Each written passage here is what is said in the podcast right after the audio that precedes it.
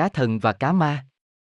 Ở Hậu Giang, thỉnh thoảng chúng ta còn nghe truyền tụng nhiều giai thoại về loại cá to ở sông Cái, Hậu Giang. Tại rạch Cái Tắc, Cần Thơ, có cặp cá vô cờ to lớn khác thường. Thỉnh thoảng cá nổi, cái cờ to nhô lên khá cao, kỳ cờ, cá tới đâu là cái cờ rẽ nước như nổi sóng.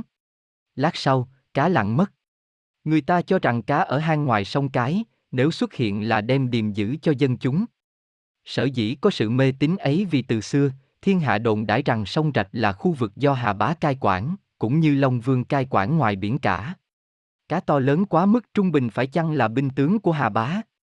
Ai đụng chạm hoặc giết cá nọ thì xúc phạm đến người khuất mặt. Cặp cá vồ ở Cái Tắc nổi lên, tình cờ trong lúc cha con lão nọ vừa quăng chài xuống. Đôi cá dính trong miệng chài, cựa quậy rồi chạy trốn. Lúc mất bình tĩnh, lão nói với con: giữ cái chài, buộc vô ghe. Thế là đôi cá kéo cái chài và chiếc ghe, dân chúng hai bên bờ đứng xem, ngạc nhiên. Cá quá mạnh kéo chiếc ghe chạy nổi sóng. Lão chài kêu cứu.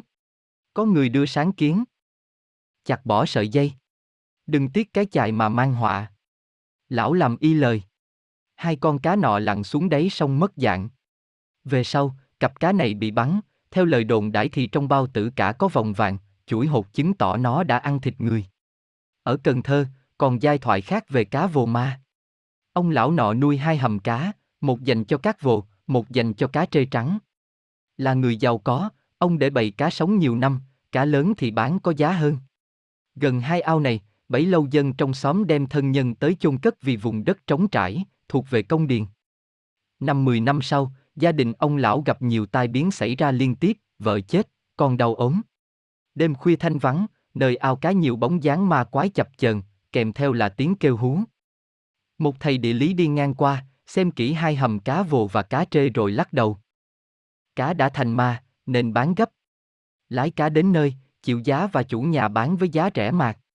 Hôm sau, chủ nhà cho bốn người bạn tát nước. Lạ thay, khi nước gần cạn ao thì bao nhiêu cá đều biến mất. Lái cá nói: như vậy là chủ nhà gạt tôi để lấy tiền cọc. Chủ nhà cãi lại: hôm qua, dưới ao cá lội nhung nhúc, tôi bắt lên để làm gì? Làm sao tôi bắt hàng mấy trăm con cá, khi nước còn lởn lãng dưới ao? May rủi thì chú chịu. Tôi cũng chịu lỗ như chú.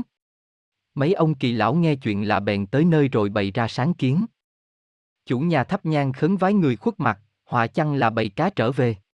Đêm sau, cá trở về đầy ao. Chủ nhà và chú lái vô cùng mừng rỡ. Cá đã xuống ghe nhưng khi tách bến một đổi thì ai nấy la hoảng. Cá biến mất rồi.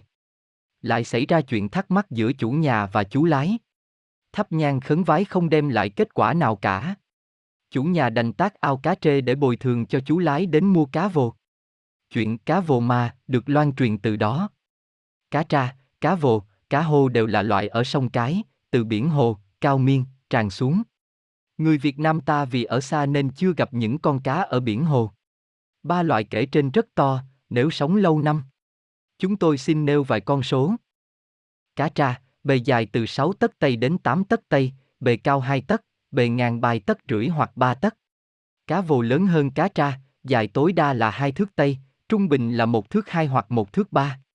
Cá hô, dài từ một thước tám đến hai thước, lúc nhỏ thì đuôi và kỳ màu hường, lớn nhiều năm thì đổi ra màu đen. Đối với người ở biển Hồ, thì con cá vồ dài non hai thước chẳng có gì là lạ. Ở xứ ta, vài con cá to từ biển Hồ trôi xuống hoặc lớn nhờ nuôi lâu năm lại trở thành chuyện hoang đường, căn cứ vào giả thuyết, sống lâu năm thành tinh, từ con cọp, con sấu đến con cá.